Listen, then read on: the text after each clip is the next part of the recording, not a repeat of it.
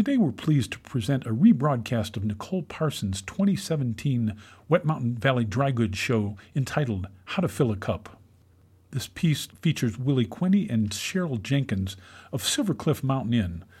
Just coincidentally, a few days ago, Willie and Cheryl opened up the Silver Cliff Mountain Inn to the community for a free Thanksgiving dinner. Thanks to them for that. Now enjoy How to Fill a Cup. It's time for Wet Mountain Valley Dry Goods. True stories told by the local voices that make up the heart and soul of Custer County, Colorado. I'm your host, Nicole Parsons.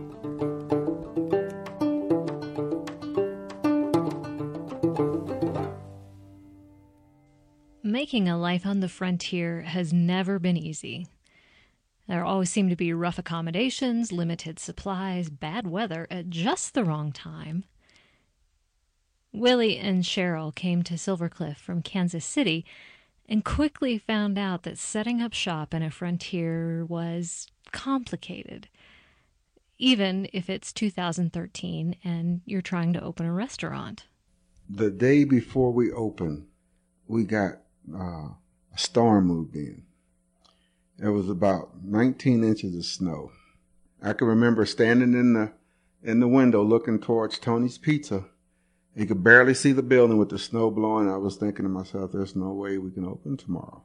There's just no way.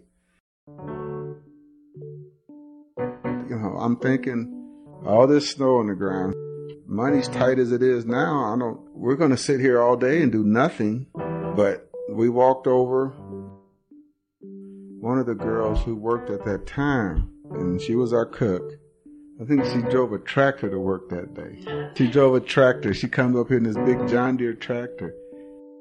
And so we ended up opening that morning and I figured, well, we'll just sit here and see what happens. And pretty soon here comes some of these guys in these big trucks, you know, we'll pull on up there, got out and came in. And people started showing up.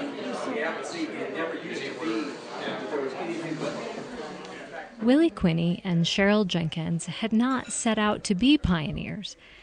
It all started because they just liked Colorado. We had been coming out here on vacation since the mid 80s. Our dream was to retire in Estes Park, but once we came over that rise on Highway 96, saw those mountains, it was all over. we came out to visit my daughter, who had Bell's Barbecue at the time, as a surprise visit. And she talked us into looking at the old Yoder's restaurant. So we made an offer on it, lowballing it, thinking, oh gosh, they're never going to accept this. Well, we were on the way home and we were in Hays, Kansas, and Bob Sunderoff called us and says, Well, guys, you own a restaurant. And we're going, Oh no, what do we do now? And I'm like, you know, I don't know anything about a restaurant. Uh, we hadn't planned on a restaurant. We had planned on uh, opening up the hotel rooms. Neither one of us had so much as worked at a McDonald's in our entire life. Cheryl had been a graphic designer, and Willie had been a purchasing manager at a printing company. Now they were the proud owners of the Silver Cliff Mountain Inn. But for as much as they didn't know about running a restaurant, they knew at least one key thing about doing life. The uh, only thing I knew about was I didn't want to treat people like I was treated at my job. Willie told me that he had had bosses in his career who just wanted total control, who had not allowed him to make decisions, good or bad, and that when he did get to make a good decision, well, he wasn't given credit for it. This is what he wanted to do differently, and he started with his staff. You, you, you have to treat people uh, like people. What's going on in the kitchen, I pretty much tell them, hey, this is your kitchen. I'm just passing through. You got an idea, we look at it. I said, don't tell me about it, cook it. And if I like it, we do it as a special. And that's that's the philosophy I have with these guys. And they respect me, I respect them, and that's all you can ask for. Not, not allowed in the kitchen. No, sure not allowed in the kitchen. Why not? Because I don't know what I'm doing. Banned from the kitchen. Willie and Cheryl spend most of their time in the front of the restaurant. Apparently, it's not just their staff that they want to treat like family, it's their customers, too. I think that's the best thing about owning the restaurant. We have met so many wonderful people. I usually go sit with someone, talk to them for a few minutes, you know. But that's what I enjoy about coming to work every morning. Well, let's let's see what kind of stories I'm going to get today. For example, uh, Cal, I don't know Cal's last name, but he's a retired police officer in Kansas City. And I can remember when he first told me about being from Kansas City, and we knew all the same places, and he told me where he was, uh, what his beat was, and I said, "Well, we used to live, you know, at, you know, on that street, you know." And his beat was my neighborhood when I was a teenager. And he says, "Well, I don't remember you." I said, "Well, that's a good thing, right?" You know. And then there was J.D. Teague. Cheryl calls him a cowboy's cowboy, president of the Saddle Club, all around good hand, and in the truest cowboy tradition, never fenced in. Once he found Willie and Cheryl's place. He just became a fixture here, and every day he'd come in, and of course he'd talk a little bit more each day, a little bit more each day, and uh, we just became good friends. You know, he was living in a trailer out at the uh, Saddle Club, and it was coming up on winter, and he was talking about the trailer, and I was thinking, you know, it's going to be kind of cold in that trailer. We had two rooms that our family stayed in when they came out. I told him, I said, "Why don't you come stay in one of those rooms uh, for the winter?" J.D. came, and the Silver Cliff Mountain Inn became his home for two years if things got crazy here, he'd step up and start helping out. We'd sit out on the porch in the evening, drink a beer, you know, and just talk about stuff. And then, unexpectedly, the summer of 2016, JD passed away. And when his family came, they said, Is there anything of JD's that you would like to have? And we said, Yes, the hat that he wore every day. And that hat now hangs on the post right over by the register. Reminds us of him every day, and we have a picture of him sitting on the ledge. And, you know, he was just such a fixture here. He was here every day, and everybody loved JD. But that wasn't exactly the end of JD's story because a few months later, we had a, a little kitten that uh, showed up on our back porch, and uh, there's a little male cat, and I posted a, a, a, Facebook about if it belonged to someone or whatever, and of course, no one has uh, come forward, so it's it's my cat now, and and his name is JD.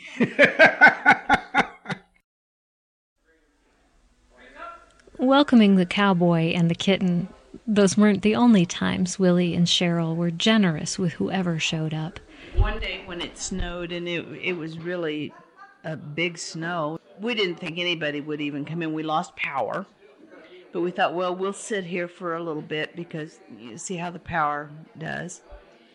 And in the meantime, people started coming in, and we had probably maybe 15, 20 people in here, and no way to fix food.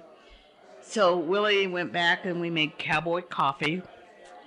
And he turned on the grill long enough to do scrambled eggs and diced ham and some toast. And we just fed everybody that was in here, didn't charge them anything, and we had the best time.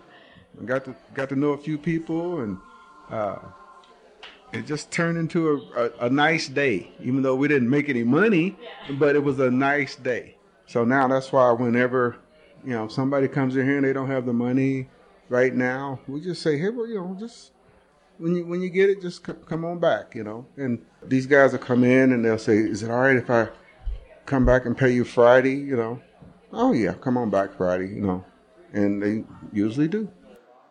I told Cheryl that I said, you know, if it was a everyday thing, that's one thing, but you know, there were times when I was hungry when I was a kid, you know, and uh, so I know how it feels when you're you don't want to take a handout, but you want to you know you want to get something to eat, you know. So, you know, biscuits and gravy go a long way.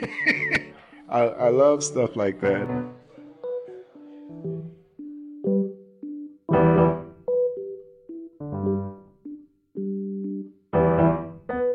We've had some tough times, regardless of what, what happened then. We've had weeks when, you know, we weren't sure what we were going to do, but we always managed to, to pull it through, you know. Like I said before, thank you to everyone in the valley for um, making us a part of this community and allowing us to be successful here because without the people, the local people, we couldn't succeed. The tourists are the icing on the cake.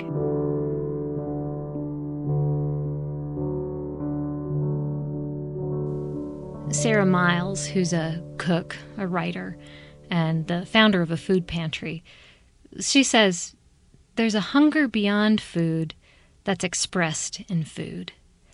And that's why feeding is always a kind of miracle. I don't know, but it, it, seems like that kind of miracle happens around Willie and Cheryl every day. To, to be able to sit down with someone that you you don't know from Adam, but you can just sit and talk to them about something that you have in common, and uh, and, and, just sit and enjoy it, you know. And then you get to, then you take their order and go get their food.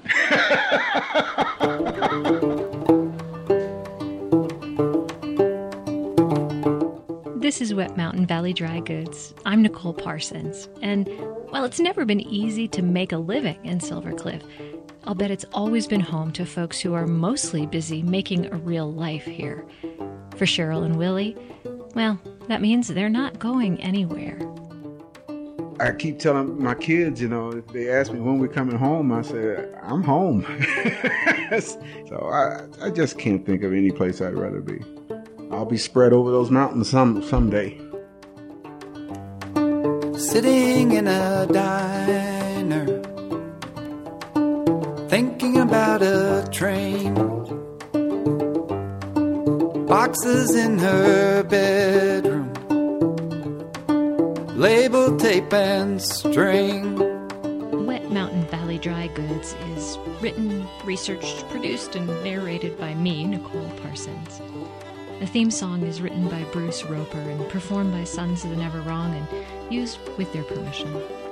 Find out more about them and the other music that you heard in this episode on my website, which is wetmountainvalleydrygoods.com. That first part is all of those words all spelled out.